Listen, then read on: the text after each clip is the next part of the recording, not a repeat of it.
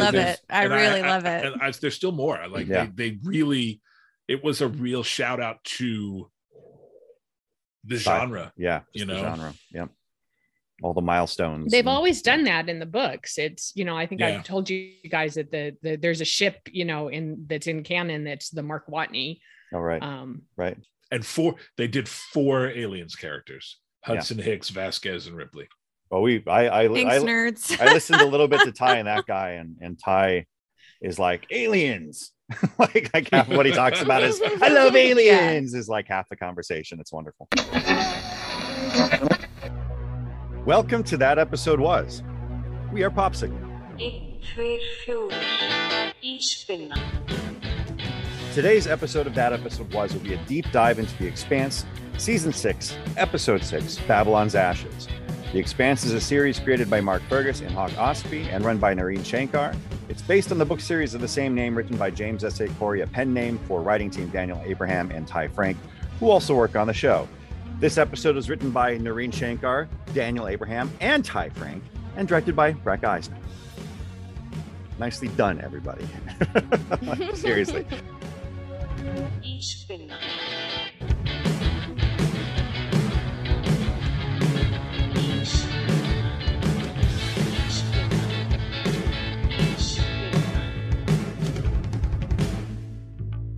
Um, for real. this is uh, uh this is my team. This is my Roci team right here. I'm going to introduce you all to. Uh if you haven't been listening which you should you should go back and listen to all the episodes of that episode was. Um i'm philip. I uh, uh i sort of edit these things together later on and i'm a writer and a performer Sort and some other things. Yeah yeah you guys you guys give me so much great content i don't i, I have don't have to do much of anything these days um, Edits itself. it does. Um, and that the one who you have, uh, the one who you hear there is Kelly Sue. Uh, she herself is a writer and has a quick wit. Um, hi, Kelly Sue. Uh, she wrote. She writes Hex Eleven, um, a comic book that Lisa K. Weber uh, uh, does the art for. Hi, Lisa K. Weber. Hello. Uh, haha. We've got Justin. Justin Peniston is here. Hi, Justin. How are you? Hi, Philip. He's wearing a Ghostbusters shirt. We ain't afraid of no ghosts around here. Um, he is the writer of Hunter Black comic, uh, the comic book, the uh, web, the web comic book, um, and he's writing, working on Sonic Prime uh, to be released on Netflix.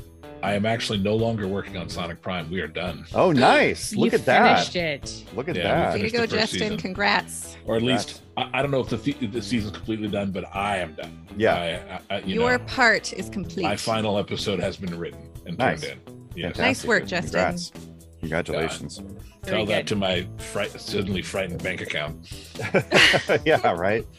Um, And then we've got uh, Claire Thorne here, uh, who is the who's a cross stitcher.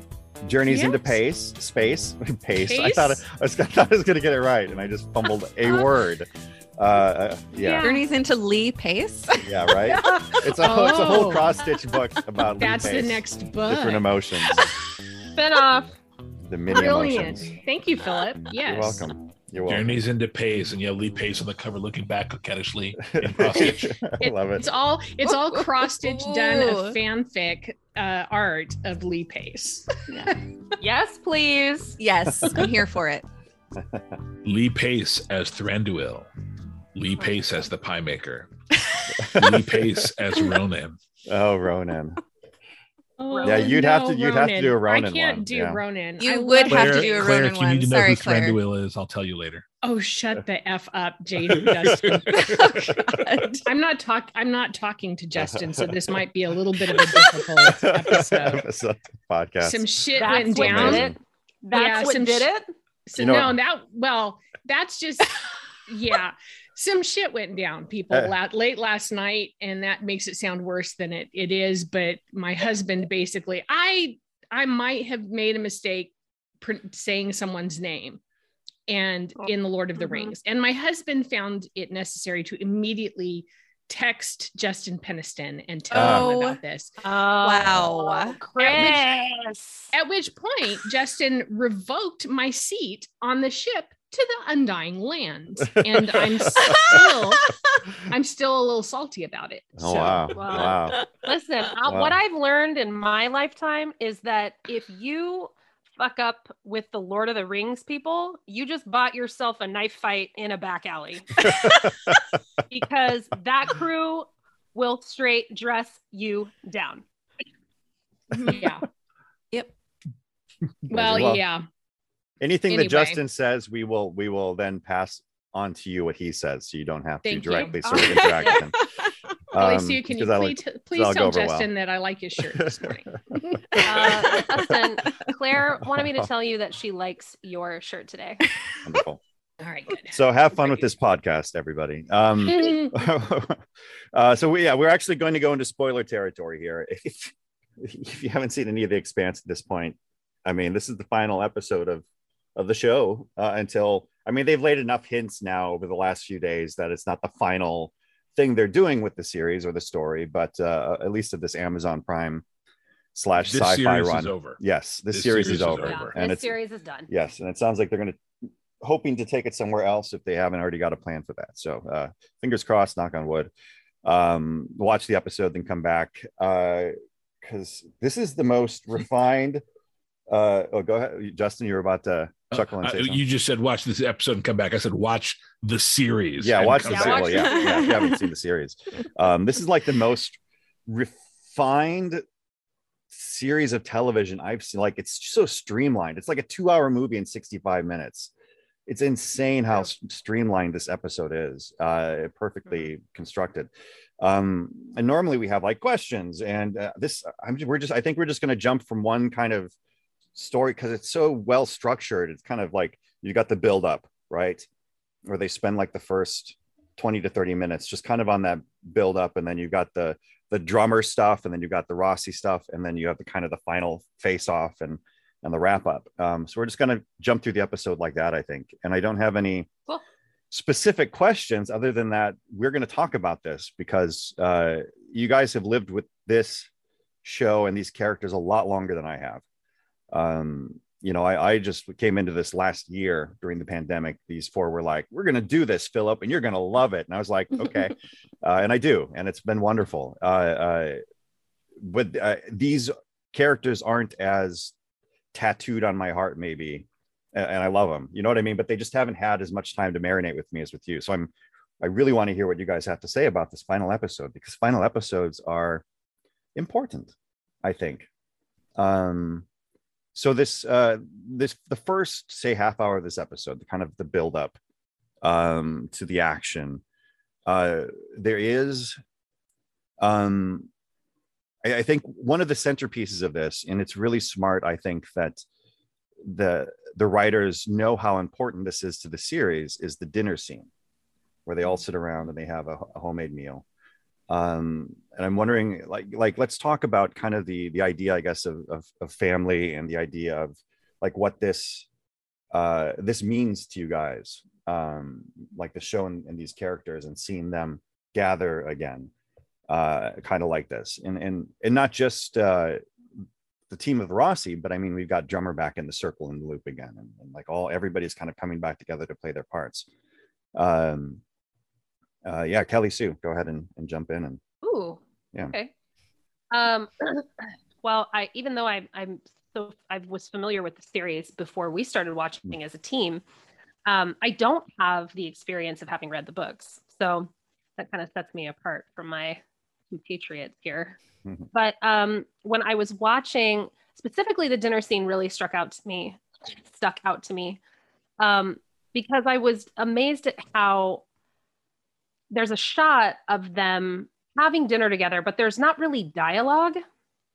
And what you can see is everyone's character and how the their characters sort of blend together. You know, um, Naomi and Holden are kind of being lovey-dovey, and everybody's sort of having this moment. And then there's Bobby Draper, and she's like, "I'm just fucking eating because I'm starving." right? like she's just sitting there eating food. Well, the rest of the Roci is kind of like, oh, chummy chum chum, you know?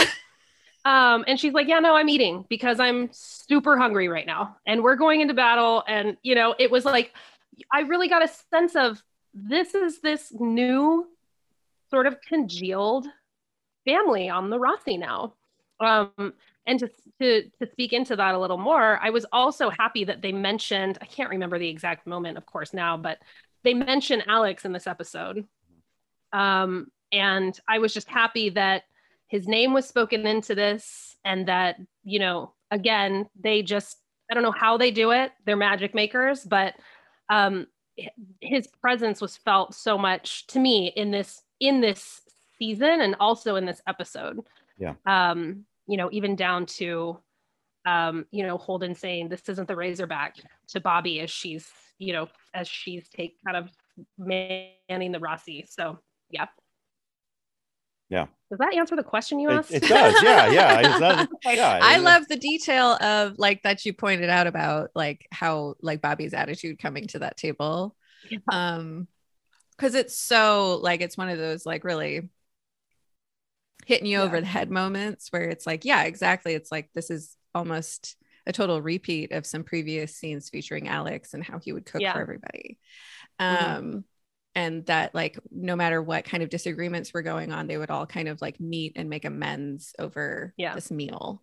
Um and so I kind of like that you know while everyone else is like really like reaching for this like you know it's about family like dynamic um, that um, Bobby's over there being practical as ever because that's who she is and she's always existed like a little bit as like a satellite around the Yeah. Roci and um so the fact that she kind of comes in with that energy is true to her character and it's true to the story and it's just really well realized all in that scene and it's very i mean i say it hits you over the head with it but like in a good way it's like Yeah. you know it was warm feelings and good stuff so and I think, uh, you know, it was something that had to happen in a very particular way. I mean, Mhm. and Mhm. uh, Lisa, you're absolutely right. Uh, and, you know, kind of linking, I, I'm going to be the next link in the chain from what Kelly Sue started with Bobby, in Mm. that, I mean, that that is a very, that is pure character being executed because not only is she super practical and she's a Marine, but this Mm. is also how she interacts with family because she Mhm. was sort of orbiting on the outside of her own family, you know, as we Mhm. saw on Mars. She's not super close to them. She's not Yeah. lovey dovey. She's not touchy feely with her familial feelings. Um, but this scene could not have come together if they had not um, first resolved the uh, Naomi's feelings about Clarissa, which popped up in the very first episode of the season, Mhm. you know, and you know, like they didn't do a whole lot of now let's have a whole lot of Naomi Clarissa conflict to, you know, they just let us know naturally this is how she would feel, you know. Um, they gave Clarissa a moment when it was undeniable that she was ready to be a part of this team, if not family, you know. Um, and then in a very character driven way, Naomi is like, I can't deny her what I want for Filip, you know, and it's so like none of this had to be in the books, you know what I mean? Because there wasn't the specter of Alex and loss over it, you know, Mhm. and Mhm. I just thought it was super elegantly handled, you know. Um, so this family dinner, which echoes previous family dinners in different points in the show, was totally earned. Yeah. You know, Yeah. it wasn't just a, you know, this is how we say this is done now. You know, it was a Mhm. real like it was the end of an arc. And I thought that was really impressive. Yeah. Yeah. Yeah. Claire? the Rocinante has always been like the center of the story for me. And it's that's not a profound statement, right? Like that's the intention of the book. But it's so well done and it's so it it resonates so much for me um that you know the really stressful parts of reading the books and watching the show have always been when people are away from the Rocinante, you know, and Mm. so the the peak anxiety for me in the entire story, no matter what, is is when the group is separated and and they're and they're not there on the Rocinante, and it just feels like such a, a another character in the story to me that it's it's kind of hard to like you can't envision any of these people going on and doing anything else or being anywhere else. It would just be out of order in the universe and and wrong. Um and i think it's because it's this isn't a static group and the rocinante is not a a haven for just select people. It's it's a symbol of you know like refuge. And it, you know when miller has some moments on the rocinante where he understands what the family is and i think he gives himself a brief period of time to be able to be in that family. Like he's given that that dinner moment as well right? And again he's not like we don't he's not ever going to be able to be there all the time like the rest of these people that we love but he he's given what he needs in the time that he needs it in this place. And i think that's just one of those it's this symbol of like inclusion and acknowledgement that families are families are just very very different things to different people. And people can come in and out of the rocinante sphere and take from it and give to it what they need and not you know what i mean? Like Mhm. nobody's ever walked on board the rocinante and the rest of the group like looked at them and said you we won't let you be here. Even even to um what's his name from um Ilus, the bad dude there? Um kelly sue please help me. You know who i'm Oh. talking about on don't. you know in the books when Mhm. Yeah. after you know that guy. You know, the yeah, bad that guy. they, you know Oh. they they Him. Season tran- four bad guy, you know. Him. yeah and they tra- they transport him back to earth and you know they That keep him more or less under lock and key but it's i don't know maybe that's stretching the analogy too far but just in my head it feels like the rocinante is just this pe- this symbol of family in whatever configuration you want to make it and Yeah. because it's so well done it it its sphere of influence is just so broad in this world Uh, yeah i'm rambling now Yeah, no, but that's okay. that's because Well, i you know- love You're it not. well, Well, and I mean, it kind of yeah. it kind of goes back to like you know when uh Bobby was talking about the Rocinante, was it with Amos? And they were talking about, you know, Alex used to say that Mhm. um the Mhm. Roci like chose its people. Mhm. Um and Yeah. so yeah, that it's that it's like the Roci is a character in and of itself, that it it almost has its own agency. And I mean, again, it was another kind of aspect of like bringing Alex, bringing like the specter of Alex back in in a way that reminds us all that he was the heart of the family. Like he brought, he kept the mm-hmm. family together. And it's almost like Alex is the Rocinante and the Rocinante is Alex in that way. Yeah. and i it. love i love that they gave clarissa the moment of making this meal and yeah. because she is she's doing what Naomi accused her of in the first episode, which she was not doing, but now Hmm. she is able to be, because the whole point wasn't about ever about Clarissa taking stepping into Alex's footsteps. The point Mhm. was about Naomi's where she was in her grief over Alex. And the show let Naomi resolve that in the way that any person grieving should be allowed to resolve that through time and and space and you know just being allowed to act badly for a brief moment while you you know just just be Yeah. human. Yeah. Um, well, the you know we're we'll, we'll come back around to the Roci again in a little bit um, because we're, we're talking about family, and there's a with, with drummer there's a really specific shot where she's getting suited up, ready to go to battle, and she looks over and there is her her bed for you know two or more people. And it's perfectly made. It's not slept in. Um it's empty. Like like it's uh her family is it's her. You know she's the she's manning the guns by herself essentially right now um as far as the family goes. Uh so i want to move on now and talk about uh drummer's part of this battle and you know we also have that great star wars like scene where they're kind of mapping out you know how they're going to attack the death star which is wonderful um uh love it all uh Did you all But- did you all catch? I'm sorry, Phil, but Yeah. I just this is a hot take. Did you all catch when they were calling in the names of people like oh, yeah, we're Oh, yeah. ready to go, we're ready to go. Did you catch all the oh yeah alien? there's like references? vasquez there's ripley Mhm. there's Yeah, and other things there's uh, Hudson, there's deckard Ripley, yeah. is on the the screen rick deckard's on the screen Are screen you kidding?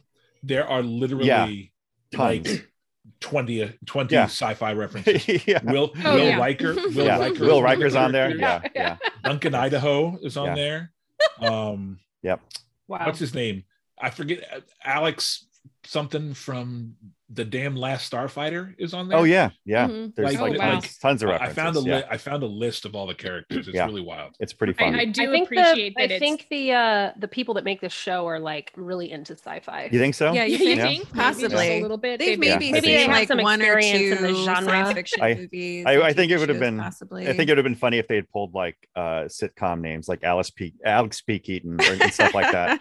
Like just random. George Costanza. Yeah, yeah, Costanza. I do appreciate Ready. that it was it was blatant enough to be they made it blatant enough that it was very clear that they were saying, hey, We're just like you. yeah, We're fans well, yeah, of but, shit but thank you to all of these things that have influenced. Yeah. yeah, and inspired us. Right. Yeah, and apparently it was all the the digital effects team that was there doing Mm. um on the show. And good work, digital effects team on this show Yeah. because we're gonna Oh, get we're gonna to we're gonna get to we're gonna get to this For stuff real. in a little bit here. Uh, that's Yeah. mind-boggling work.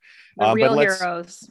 right um it's speaking of heroes like there are so many acts of heroism in the show and you know as we go through we can kind of talk about some of that as well because everybody gets a moment in this show Mhm. uh, and it's not always in the middle of the action um but let's talk about drummer right now uh, uh and her uh probably not realizing she was going to go up toe to toe against marco um uh, uh, yeah, drummer guys, and, and her place right now in this story uh, as she goes into battle. Um, I kind of Uh, liked what you were saying about like, you know, I mean, I noted as well her, you know, I mean, the show wanted us to note, Right. obviously, her Right. looking at the empty beds um, before um, going into this battle sequence. And it's funny because it's like, you know, she's ready to like, you know, do the martyr thing and sacrifice herself in this final act because she's, and I, you know, I'm sure that's aided by the fact that she's like, well, I've got nothing to lose. Right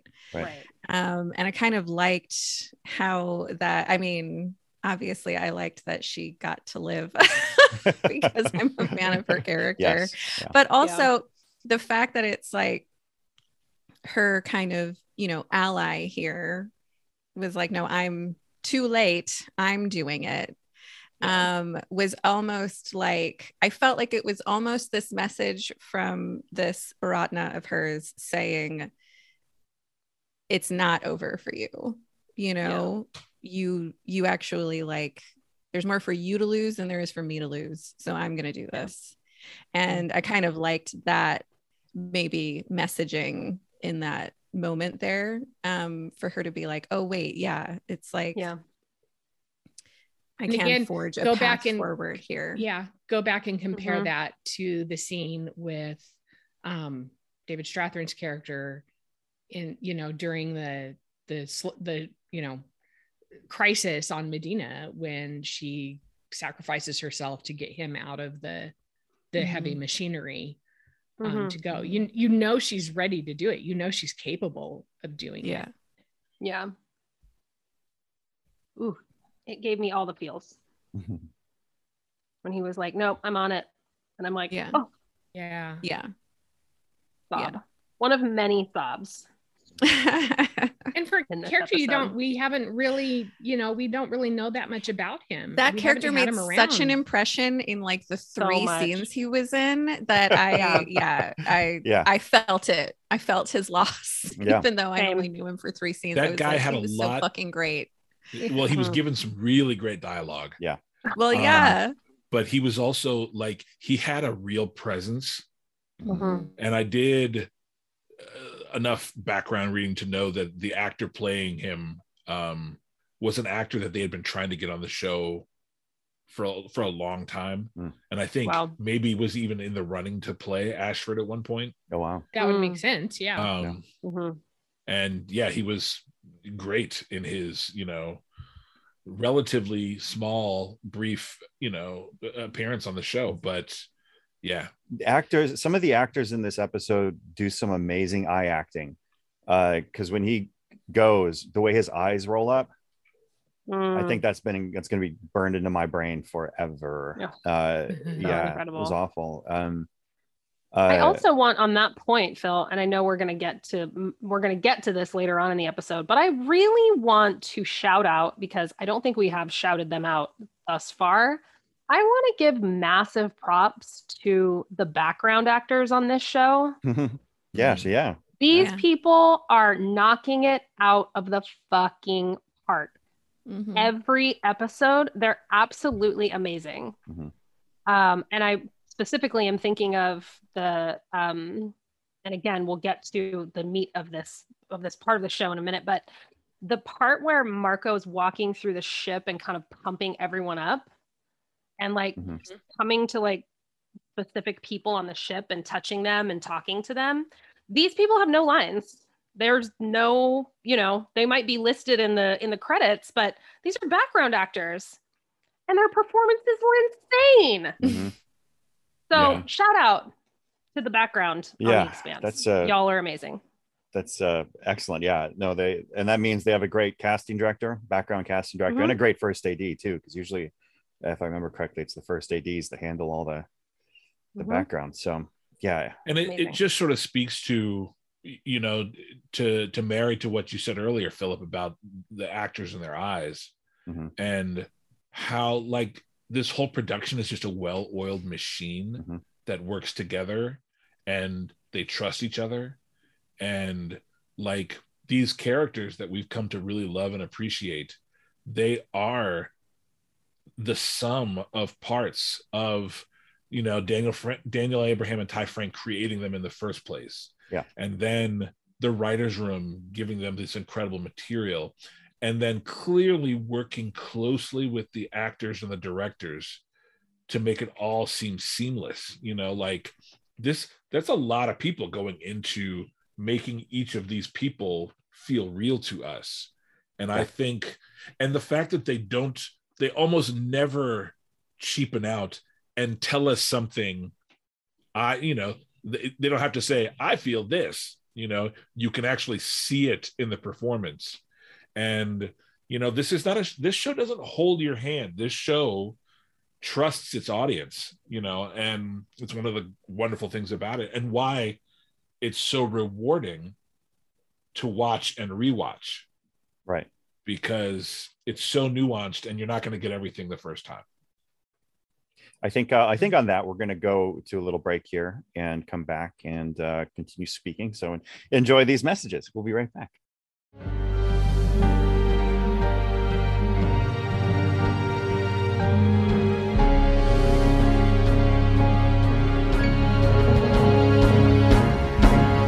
Welcome back, everybody. Uh, we're going to continue our little talk here about the final episode of The Expanse.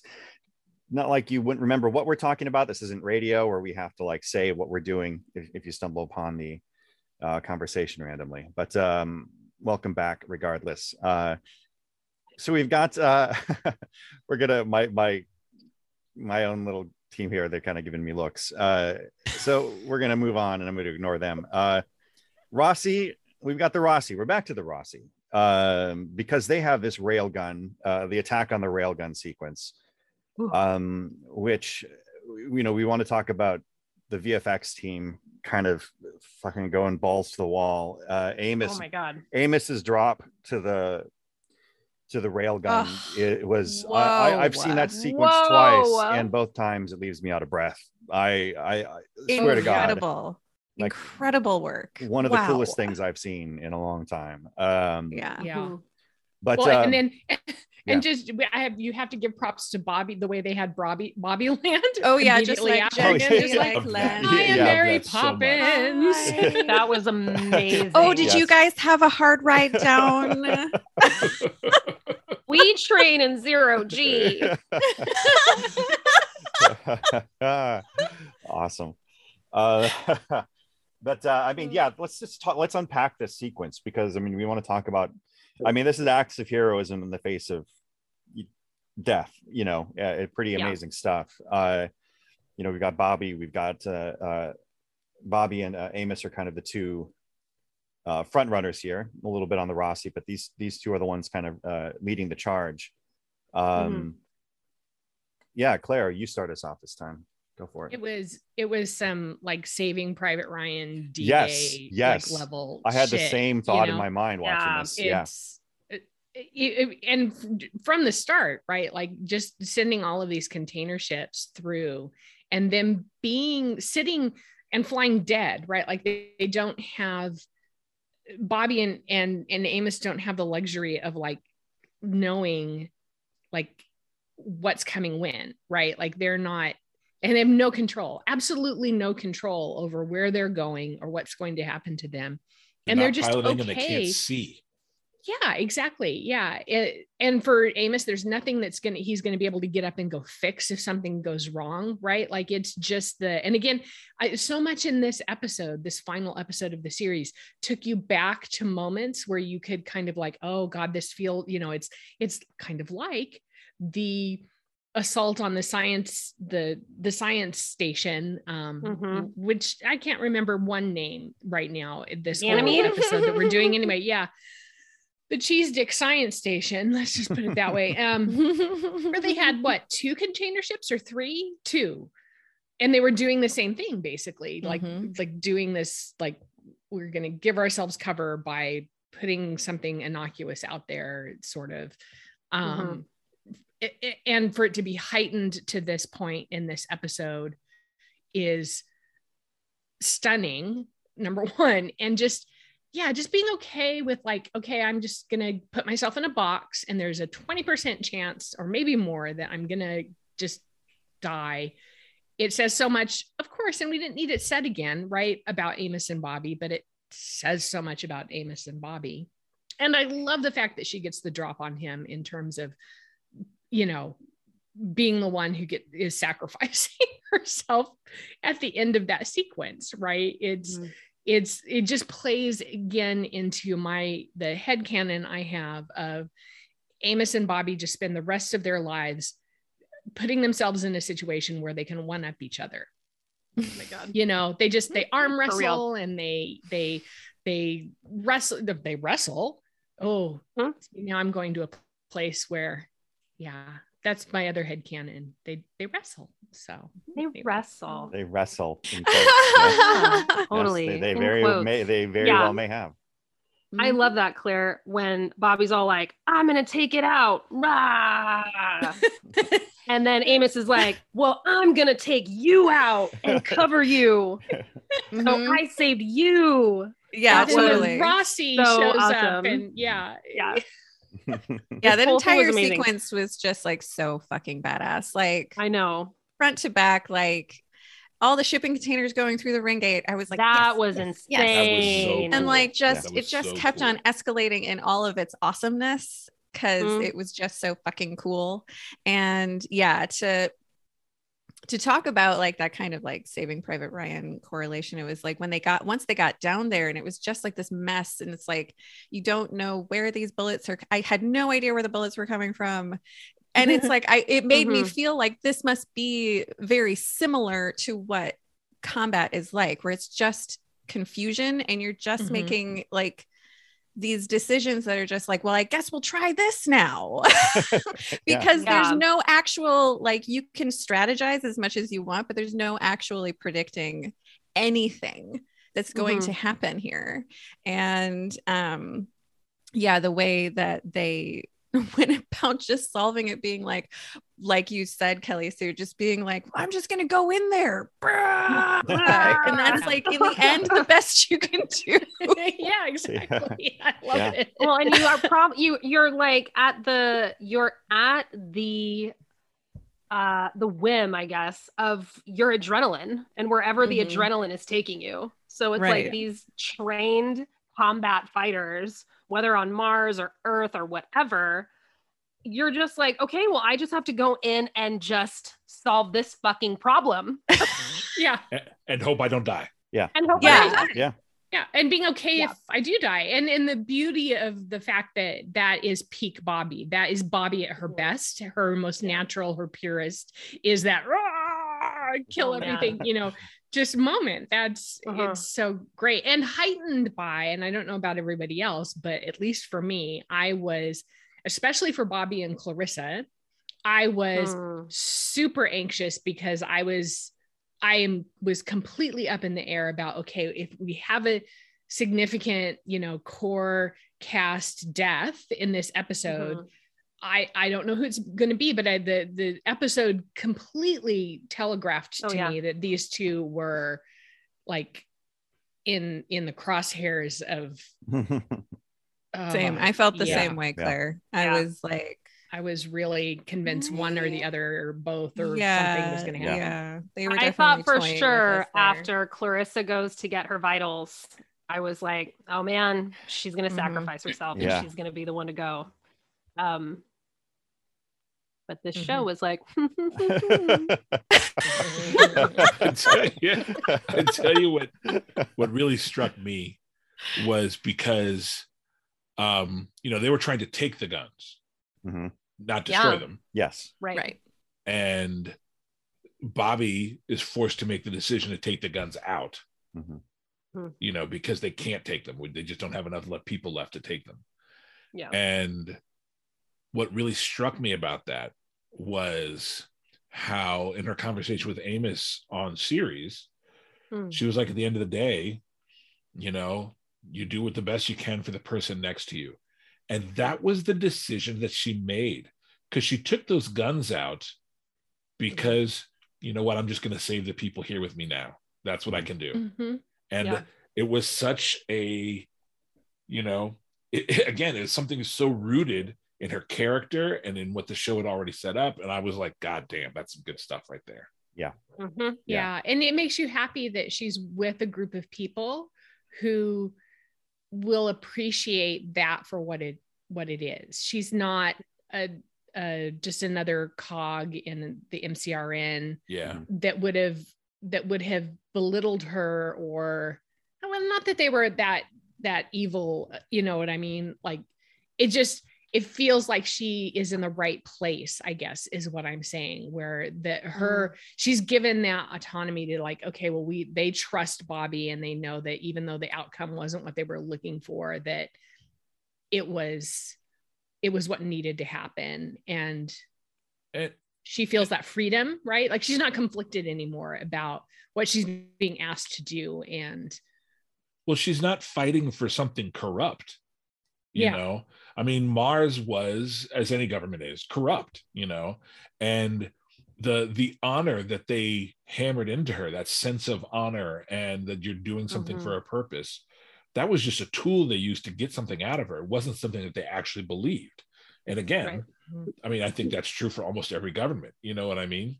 And she woke up to that. And now she's fighting for a cause and for people who literally and actually have her values and value her sacrifice Mhm.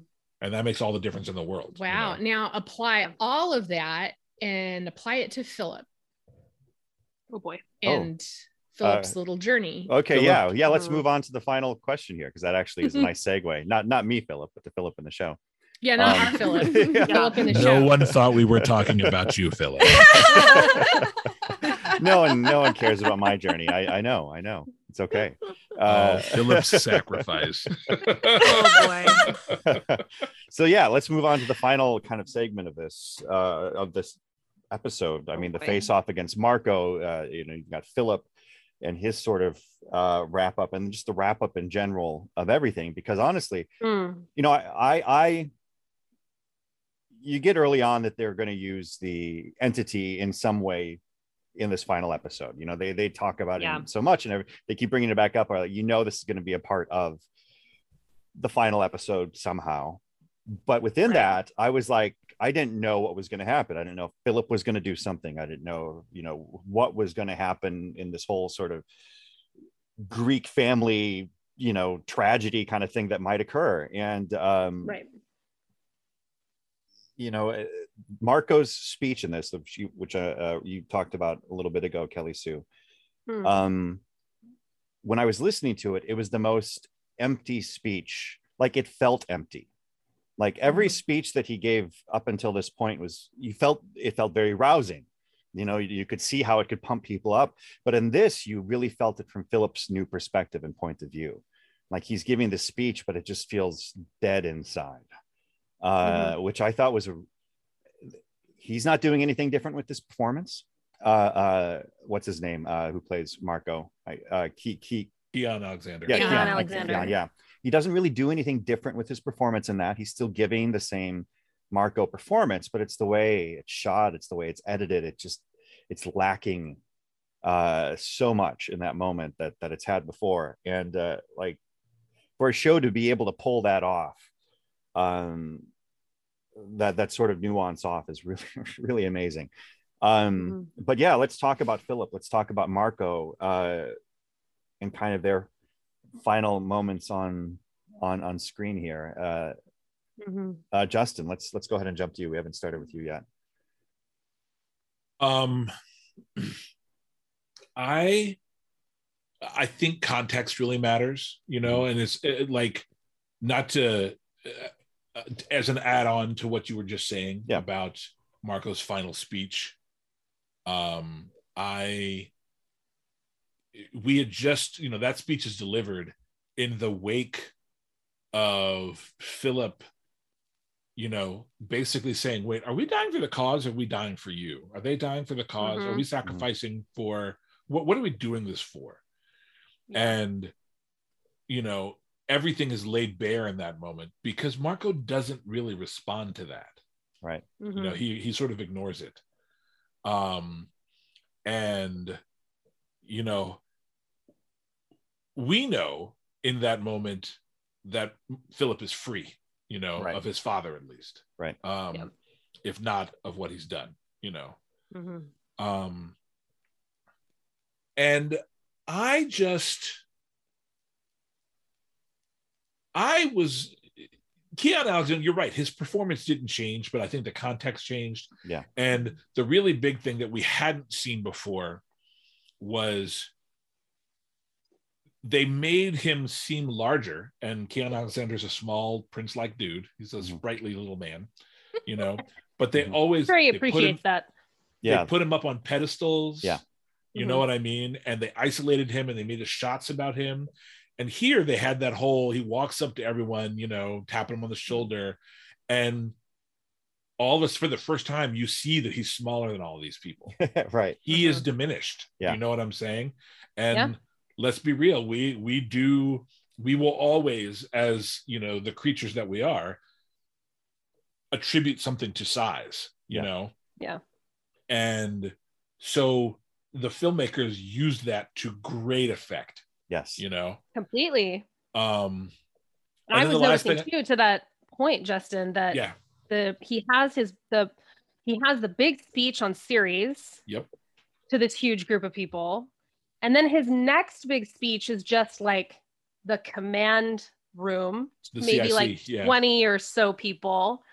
And then this last one is like six people, you know, yeah. like Yeah. the people he's talking to and the people aligned with him are like smaller and smaller and smaller. Yeah. So I love that you make that observation. Mm. And also this time he has to be the one to get them saying belt louder, Mm. belt. Like they're not just they're not driven to cheer and to chant on their own by his words alone. He has to Yeah. prod them there, you know, Mhm. and that's Mhm. yeah they they did a lot of with context and storytelling and i just want to Yeah. say what a great moment the death of number 90210 Mm. rosenfeld Oh man. Yeah. That was so well Yeah. done because Yeah. they still they paid service to the character they had created with Mhm. her Mhm.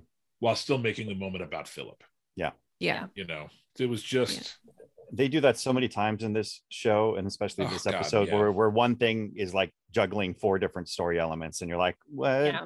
Like, go away! Yeah. The Expanse, I love you too much. Go away." Yeah. Get out of here. well your wish is granted yeah, I finally got my wish. Uh, fair. Are you trying to white fang the expanse? Um i i just love the you know in the final conversation between marco and Filip you've got this other theme that's been happening on the rocinante about why you know they're also grappling with why do we fight? And like lisa was saying before bobby answers that and says it's because we can just be here with the people who are next to us and do what we can for them.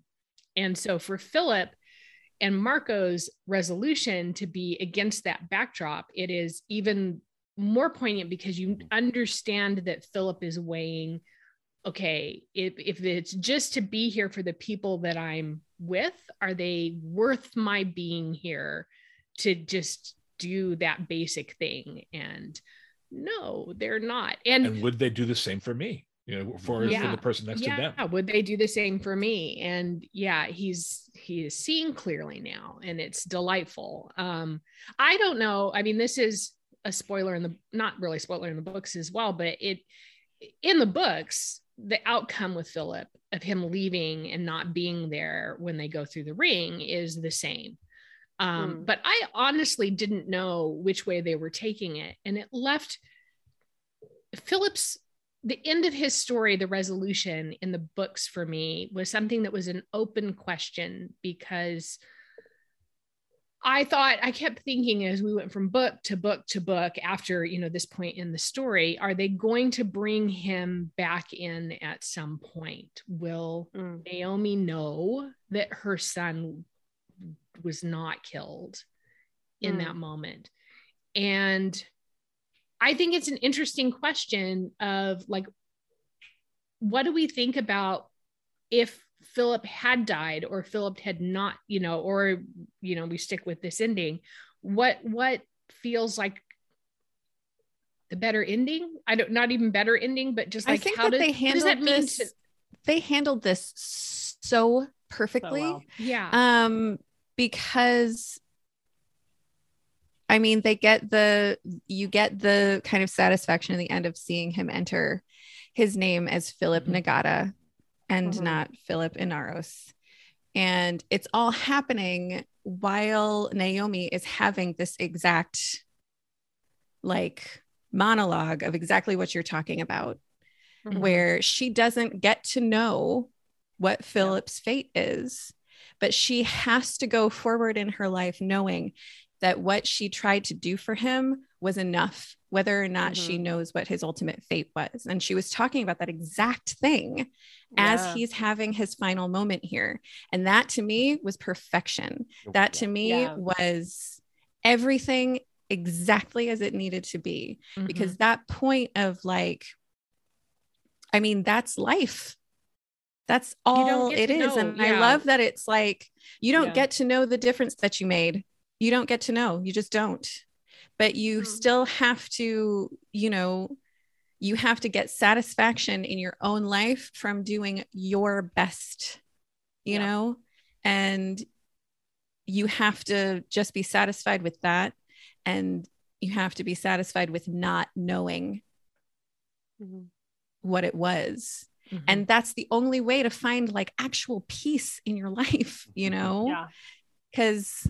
Because you're never gonna you can't know you just can't that's just not the way it is and so the fact that like this very deep and emotional thought line is happening with Naomi as she's explaining this over his escape Yeah.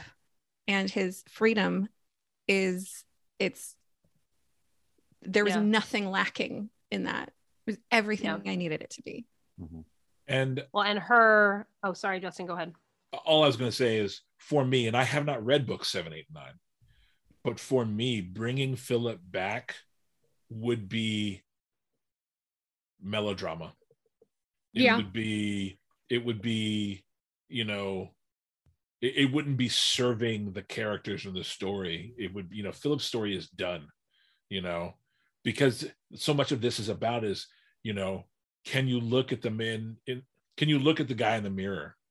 And the guy in the mirror will always be the sum total of his parents you know? Can you Mhm. look at that person and be happy with that person?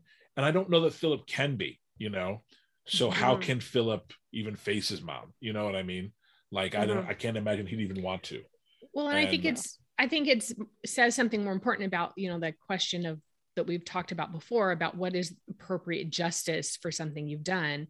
At the end of the mm-hmm. day, Filip is still a guy who had a, a significant, you know, He's a mass primary primary role in killing billions of people. yeah And I, I think it says something about what Filip understands about that, that he doesn't go, that he does just go off into the sunset in effect, mm-hmm. because it says that he understands that he doesn't get to have the comfort of going back to his mother and letting and and being passive about Yeah. taking responsibility and ownership for it. That's what I choose to read into that in any yeah, I think that works. I um the entire thing, the story threads for all of it for me were sealed, signed, sealed, and delivered. Mhm. Um, the moment after the Pell is destroyed, and they Hmm. do the extreme close up on Naomi, and she just lets out this scream. That happens right after they show a memory of her with Filip as a baby. They could have called back to any moment she shared with Filip. But I think as a mother, you're always right there with your baby. That's it. Yeah. Yeah. Yeah yeah. And uh, and some again amazing what naomi does with her eyes what what Dominique Tipper does with her eyes in those moments where she trains them to the camera or not camera and she does it twice. She does it in that moment when she's having the breakdown in in uh uh, uh Steven Strait's arms and her eyes just sort of find a certain point uh, like just to the side of camera. And it's stellar like she didn't have to do that as an actor most actors wouldn't Mhm. know to do that and there's a moment too where she after this you know the kind of conversation and she kind of leans into him into holden's arms and her eyes find the rocinante uh, we don't know what she's looking at at first but her eyes just sort Yeah. of like wander Yeah. off camera and she's you see that she's looking at something and she's processing something but you don't know what she's looking at it really doesn't matter but like her skills as an actor because it's one thing to act it's another thing to know how the camera is going to pick up your performance and she's got both of those elements now in spades and, and I, I think this this is her Yeah. first time acting if i remember correctly this is her first role Yeah. uh, that she's ever played and and seeing how far she's come is amazing because that sort of stuff is yeah you don't get it with every actor um Totally. Uh, but speaking to, uh, I guess the uh, Claire, you were you were talking about the you know the Roci. We, we- we've all been kind of talking about it here, but just like um, the Rocinante, you know, and what you were talking about a little bit there, Lisa. It, it- you've got somebody from every faction on this ship Mhm. and, and this is like this is i mean this is like the per this is what you want the rest of society to be. You want society to work together like a family like this and you want them to leave their mark as they go through it in in in good ways and in positive ways. Um and, and the rocinante does that. It like it like little ripples here and there. We've talked about this like in you know some of the cameos we've seen from people uh, from past seasons pop up and be like, "Hey, we're still here and we're going to help." Uh, in you know, with the um, the scientist character and Anna the priest. Um, Prax. Mm. Prax, thank you, Prax, Prax. Yes. Anna. Oh, and Elvi showed up Ah. last episode too. Yeah. yeah, Elvi, What's Yeah. up, Elvi? Elvi. Elvi, yeah. Still no word of Aaron Wright, fucker. Um, I was really hoping. yeah, I was survived. really hoping for just one, just a tiny one, like Prax or like Lavdab. Yeah, yeah. He's running Blah, Baltimore. blah, now. blah, Yeah, he's running. He's he's the president of Baltimore now. Uh, Appropriate. appropriate. Um, you know, with the the wrap up stuff, especially with like with Holden and drummer, and uh, we haven't yet talked about uh, Avasarala. So I think now is a good time to maybe touch on Avasarala uh, as well.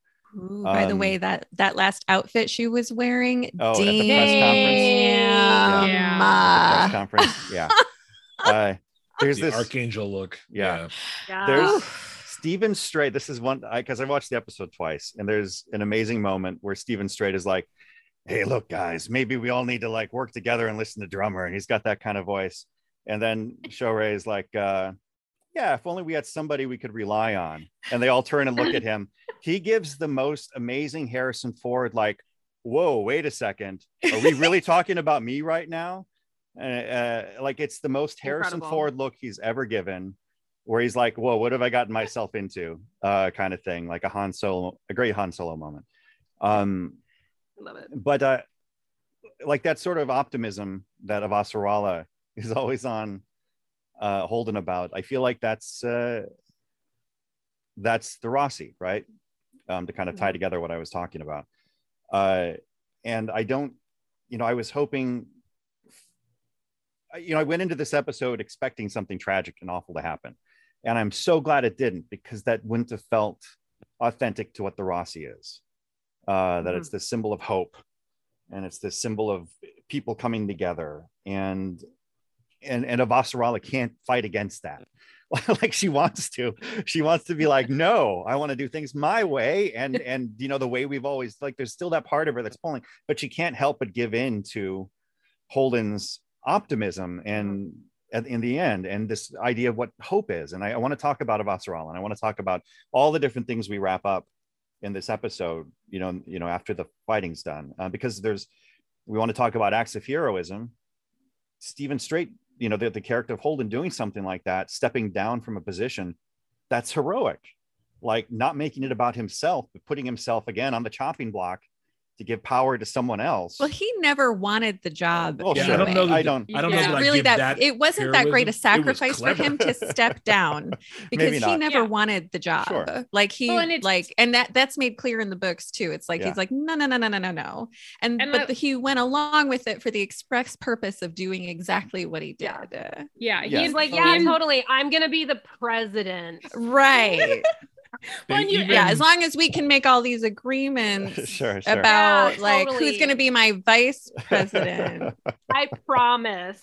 yeah I Yeah. would say that this uh, like this whole thing really shows why they gave us those bonus episodes, Yes. those little bonus Yeah. moments, Mhm. yes because like the thing about Holden is Holden does not want responsibility of that sort at all. Mm-mm. Not at all. and they made that very clear. He was not giving up something that meant something to him. right You know, he just outplayed a Avasarala. She got And- a Vasaralid, guys. yeah she did. That's- And Oh man. and the thing is, she did like you know avasarala has said multiple times in this season to holden you're naive or you're optimistic you're so you know you're tilting at windmills and yet they also have done multiple times in this season and saying about avasarala i'm not the person i was Mhm. because she has come to tilt at windmills that is her arc you know she has become you know not a politician but a hero you know a hero of a different stripe because Vasarala is no dummy. She knew that she was giving up something when she put her trust in Holden. Do you know what I'm saying? She was giving it to Holden. And that, in and of itself, that's the true act of heroism because she was relinquishing power, which is what she's all in control, which is what she's always felt the need to have. Yeah, I'm not- It was I'm- such a I'm- beautiful moment when she's like, "Don't you fucking do it, little fucking shit. God damn it, you fucker. Yeah. yeah and Yeah. i don't i i agree with justin i want to say i agree justin but i also think that there's still a bit of ambiguity about avasarala because as far as she's come and as much as she is a different person i also kind of read into her her glee her satisfaction over holden basically you know offering himself up that way or putting you know having that suggestion because i think she immediately as the politician in her you know would immediately recognize is that oh yeah this is the perfect thing and holden's the perfect person to have there because i will have the most influence i Oh, can I'm have sure influence over him you know I, I think she, but For sure. Yeah. I, I agree because I don't think, I don't think she's a different person at her core. She was always a good Right. person, you know. Her, uh, but I, I still think I agree with you. I'm not Yeah. gonna, yeah, Yeah, I, no, don't- I don't I- think what we're saying is necessarily incompatible. I'll We're No, that. it's not. saying And- the and- same thing. yeah my yeah my point is that it's not incompatible it's just my point yet again is the show gives us both things because Mhm. that's the complexity of humans it's that yeah she's come a long way but she is still Avasarala. she is still always playing the chess game and it's so delicious to watch that chess game be played at her so effectively. And that and drummers drummer is drummer's like in the the wings on it like but you she's involved there. You know she's there. And i love i mean I, we've all loved drummer from the minute Cara Gee like walks into an op- you know space and opens her mouth as a char- you know a character in this but for her to come and end up being the the mirror of Avasarala and the like she stands up and fills a space the same way Avasarala does. It she is that formidable and I love that there's just these these two women are these uh, they're just amazing. Just It- it- freaking amazing. in a very real sense, she's the heir to a Avasarala. Like I haven't read book seven, eight, nine. I don't know what happens with Drummer or with a Avasarala going forward. Mm. Um, but this felt like the end of a Avasarala's story too to me. Mhm. Um, and you know, she she won't be the most powerful person in the solar system anymore. Now it'll be Drummer, and she's, you know, it's not her hand-picked choice, you know, but that's the way it is. You you have to learn to accept that you can't control everything, and that's what she does at the end. And I love that you were talking about the chess moves because it's kind of fitting that Avasarala was all dressed in white since she did Mhm. make the first moves, you know, in in a very real sense in the beginning of the show, and now you know she's done, you know, Mhm. and like the last shot of her, all I could think was, I am not certain I've ever seen a more beautiful woman than this woman, you know, and that Mhm. just really, like, she was just abs- just absolutely stunning woman. Yeah. Um, I love it. God, what a satisfying way to go out. Well, let's okay. Let's talk about satisfying ways to go out here, um, because we're gonna. Mm. Uh, there was a little segment added here. Justin wants to talk about. Uh, look, was this you, Justin, that put this question? in? I added that. yeah, yeah, fantastic. That's great. Um, because a lot of people online have been saying this is the best see like series finale they've ever seen. Um, and uh, we'll go around and and uh, uh, see what the rest of y'all think, or if you maybe you have one that's a, a favorite on top of this. Because I mean, as far as the series finale goes, for me, this was pretty, pretty great. like I don't know like. I, it didn't really miss any beats for me there was nothing lacking it was it furthered everybody's stories it wasn't just like a one big final action scene and they're done it took Mhm. it took Yeah. its time while also getting to it you know it was amazing um Mhm. so Yeah. uh, uh i mean justin you wrote the question do you have a a thought on what your favorite series finale might be I do. Yeah. Um, and if this is up there among my top for sure. oh, I'm um, excited. I can't wait this to see what it is. if this is the end uh, of of the the expanse truly you know uh, i i think i will have to knock it a little bit because they set up so much and there's Mhm. still stuff left you know the threads for the future are there and i would hate to see them cut off Yeah. um but my favorite series finale ever the best that i can think of has to be the series finale for the good place Ooh. I don't think any.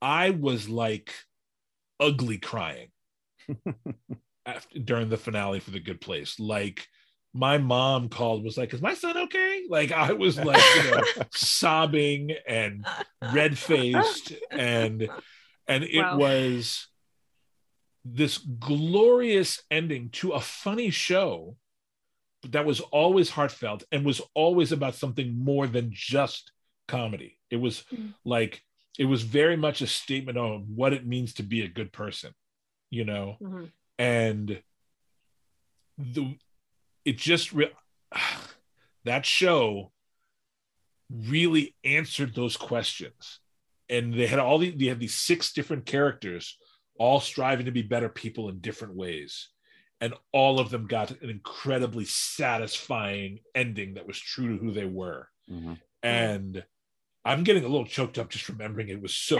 good like and, and, and like my reaction to it is not just that it was like you know this well executed story but it's that stories can be that well executed you know Yeah. Mhm. like it gave me something to aspire to in two ways you know to Mhm. aspire to be able to Mhm. tell a story that effectively and then to aspire to be a good person who you know at the end of my Mhm. story i'm a better person than i started you know absolute the good place is still my number one Your number one. Well, Mm. Kelly, you were Kelly, so you were excited, so excited to hear about Justin's. So what's yours? I was. I wanted to see, like, oh man, are we going to have the same one? I Mhm. actually have two, and I won't dive into them too deeply. But um, my favorite series finale of all time, it's tied between The West Wing Mm. and Six Feet Under. Um, both of those endings, two incredible shows, by the way. Um, uh, the West Wing was incredible because they were having to handle the death of an actor in real time, Oh wow. um, which just made it all the more powerful. And the way that that was handled was beautiful beautiful um, and was really it again, like you were saying, Justin. It um, created a monument out of what the show was about, which is that democracy is not it's not the job of one person or one administration, right? It goes on and it lives in all of us and the people. Beautiful series finale. And then Six Feet Under, I mean, what can you say about it? Yeah. when Lauren Ambrose is driving and leaving, you know, the family home, and then they're doing all of these, you know, um, I don't want to ruin it for people who haven't seen the show, but listen, it's an old seen show, so forget it. You haven't seen it. No Yeah. but Neither have I. Go ahead. Okay. Well, I won't I won't get into it too much because this the way that they end this show is so fucking gorgeous. And again, it is a monument to what the show was about, Yeah. which is like death is So coming important. for us all. And, like, The weird details of your life that you get so fucking obsessed about, they often don't really matter. And they are getting in the way of you relating with what does matter Mhm. it was just stunning. So both of those for me are a top. But this expanse, se- this is up there. this is up there This for is top sure. five for this sure. was definitely a solid, solid Mhm. finale. Yeah. Lisa, do you have a? It looks like you're ready. Um, yeah, I, I, um, I mean, I my favorite season or series finale is Mad Men, um, and I Mhm. think it's that because it's so complicated, um, the way life is, where you know you go in search of answers, right, and it's like the reality of existence just gets so cumbersome and like confusing. And so you try and clear it out. And i don't know how many people have seen all of mad men or seen the Mhm. series finale of it but um so I'll talk in generalities of like what the Yeah. finale did for me. Um, but it's that that kind of journey of like, okay, it's all gotten to be too much. And I'm gonna clear it all out and I'm gonna like fucking find myself in this place. I'm gonna find myself fucking like Big Sur, California. Because where else are you gonna find yourself, right? Totally. There you Um, go.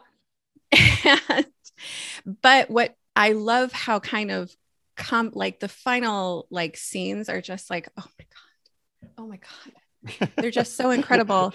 And then it's like to come onto this final moment where it's like, but in the end, I still need to go back to my life. So I need to take everything I've learned in this paring down of everything and like see and truth seeking. I'm going to take this truth and I'm going to share it with the people through advertising because it's all about fucking money in the end, isn't it? You know, and it's like I loved that it was like I loved that it wasn't just a totally beautiful feeling.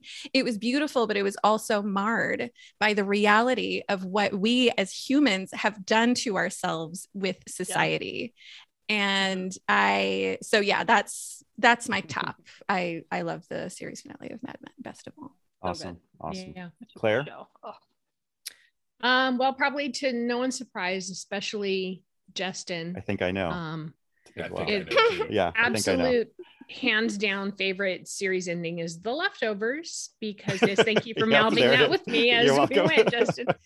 Um, there are arguably four primary central characters in The Leftovers. And at the end of its third season, which is it's just, you know, three seasons and it is perfectly mapped out. It is the exact length that was intended for the series um, from day one. And they they knew where the story was, you know, thankfully Damon Lindelof did not pull a lost on this one. They knew exactly where the story was going to go.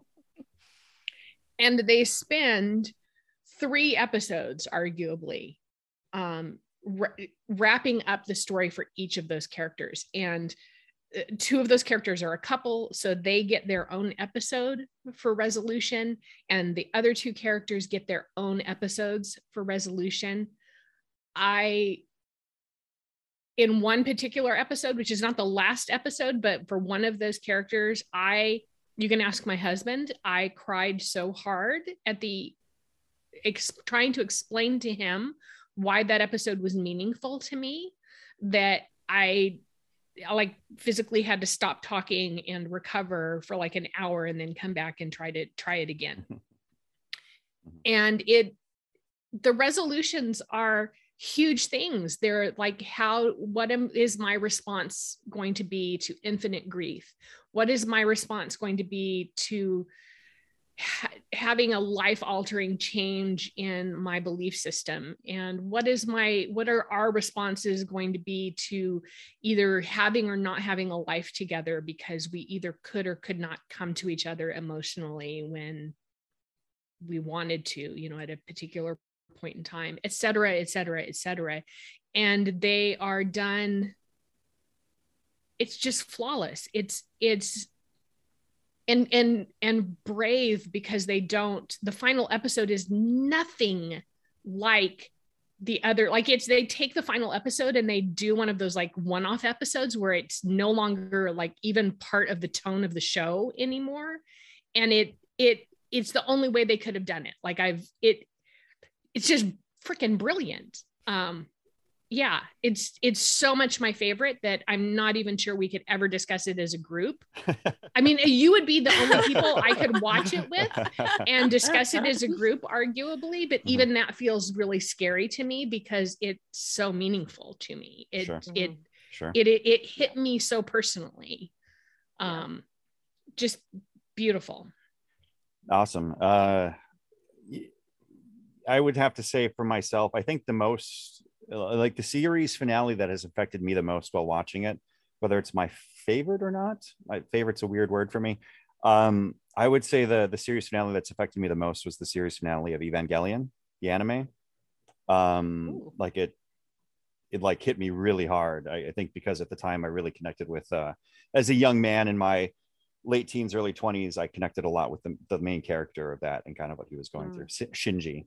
Um, and I have seen the series finale of MASH, and I don't think they're lying when they're saying that's one of the best series finales ever. It's haunting, it's Yeah. devastating, it's hard for a comedy. It's like one of the hardest things to watch, at least when I when I did see it.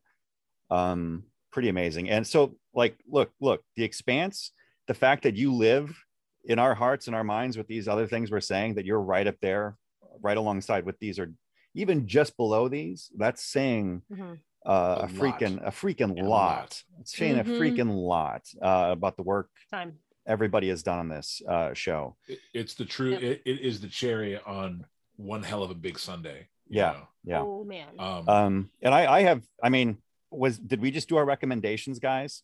We did. I don't think we Yeah, need I to do think seriously, recommendations. yeah, we um, just did them. Let's do our. Because let's, if you let's, haven't watched any of the shows that we just mentioned, Yeah. you really need to go and do that. Yeah, I- for I- real. great stuff. Do I, I want to say this and I, I would never usually say this i think we can skip in memoriam a we've Mm. talked about everybody who died already Yeah, that's You know, true. we've mentioned them all Yeah. and i think we're ending on a really good note here Yeah. Yeah, Yeah, sure. I like it. Uh, Yeah. I I do want to. I okay. Then I'll make this a quick hot take about Marco because I mentioned this to Justin and Yeah. last night um, when he's going when he's getting torn apart by the entities, which is still one of the most terrifying things to watch. the entities Oh taking apart Incredible. existence and reality. Try reading about it. It's Uh, wild. I, will, I can't, I can't yeah. wait to get to it. Um, there is a moment where you know he he's looking down in his monitor and he shouts "veer off," and then he kind of looks up and he looks over to the right, exactly where Filip would be seated, and he's looking at that spot where Filip would be seated, but Filip's not there, and he dies Mhm. seeing that his son. He's getting pulled apart, seeing that his son is no longer there at his side. And I was like, yeah, fuck you, man. like, Yeah. like fuck, that is exactly what you deserve to die with That's nothing. Appropriate. It's very Mhm. appropriate. Um, and Mhm. just like Yeah. the again, just the level of storytelling and direction that they create that space. Anyway, it's a beautiful Yeah. show. Thank you, everybody. beautiful. so that episode Thank was you, Expanse. that episode was Kelly Sue. Tremendous. Justin, that episode was. too much yet not enough Claire, that episode was. Not the end. Ah, Claire, you took exactly what I was going to say. Was exa- those were the three exact words I was going to say. It was So, a final Claire and. I, Claire and I say the same thing. All Not Lisa, the final for clearing. series I finale? got so say Claire. we all. So So say say we we all. all. That Love it. episode was not the Not end. everything. I'm gonna say that episode Oh was my uh, like everything. That episode was everything. Um, Yeah, it was. Y'all, thank you so much for listening. Um, if you like this conversation, be sure to like and subscribe to POPSKL on Spotify, Apple, Amazon, or wherever you collect podcasts. And while we are done talking about The Expanse for now, um, we will be back with that episode was. So stay tuned as we'll be picking a new show to jump into real soon. If you have any thoughts or ideas, hit us up on the Twitter or wherever you know you're following us online. And so follow us online so you can actually do that. Uh, follow us at POPSKL Pod on all social medias and visit our website, popsklpod.com, where there will be a newsletter in existence and get all the latest news and announcements from that. Um, that's POPSKL Pod, P O P S K L P O D. Uh, tune in Tuesdays as we rele- release new Murder Husbands epi- Murder Husbands episodes. Our deep dive into the appreciation of Bryan Fuller's Hannibal. Um, and until next time, and hopefully that time won't be too far into the future.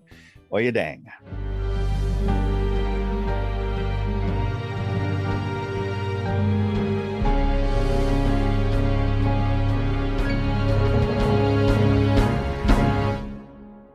This has been a POPSKL Podcast production.